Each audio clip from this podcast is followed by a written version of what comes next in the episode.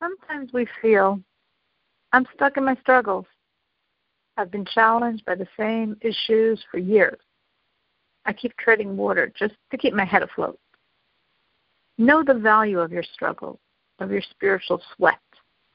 Hashem treasures every second of your effort.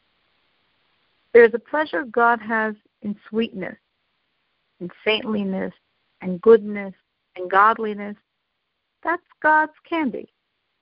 And then there are pickled vegetables. What's the pleasure in an old vegetable sitting in a jar for months? The spices. Spices that make these common foods so tempting. That's us. Our efforts are the spice that makes our struggles so appealing to God. So when you feel worthless and it's pointless because you never truly overcome your challenges, remember the pickle and know your efforts give God tremendous pleasure.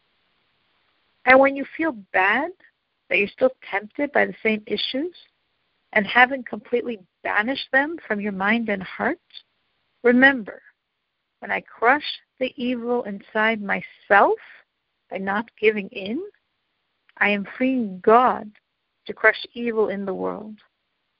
Don't feel bad by your struggles. They're precious and powerful.